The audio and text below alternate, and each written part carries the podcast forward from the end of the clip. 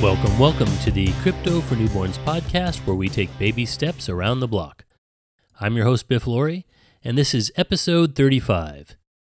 If you've been following the news, surely you've been following the new $1 trillion bipartisan infrastructure bill that is working its way through Congress. The U.S. has racked up some pretty hefty debt of late, and inflation is on the rise. So, what's another trillion dollars? But I digress. The infrastructure bill will provide funding for roads and bridges, transit and rail, broadband upgrading, ports, airports, waterways, etc. So, how are we going to pay for it? Part of the payment, $50 billion worth, is going to come from new Superfund fees and changing the tax reporting requirements for cryptocurrencies, among other measures. The government has been poo pooing cryptocurrencies ad nauseum and they've espoused concerns about the volatility and potential financial threat to individuals, claiming cryptocurrencies are not legit. Well, if cryptocurrencies aren't legit in their eyes, then why are they turning to cryptocurrencies to pay in part for this new infrastructure bill? By doing so, they've just conceded that cryptocurrencies are not only legit, but they're here to stay, and in fact, the government is depending on them to do so.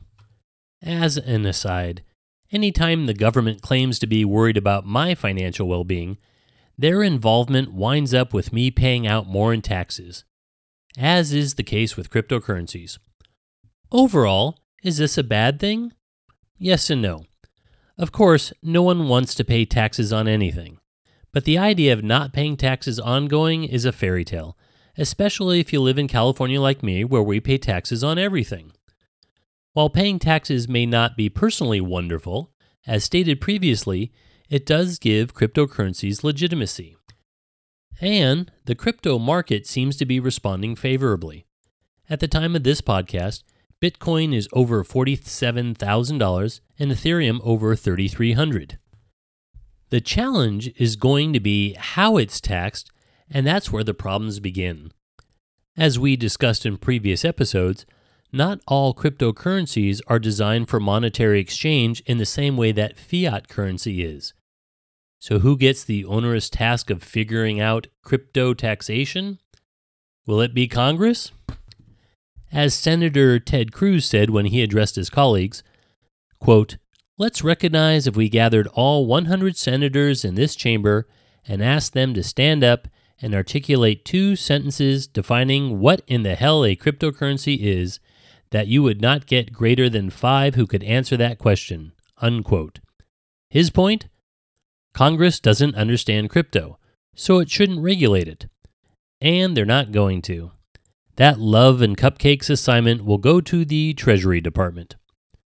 According to a New York Times article, there is a provision inside the infrastructure bill reinforcing the Treasury Department's authority to force tax compliance from the brokers who are part of those crypto transactions. Both parties agreed on the tax policy.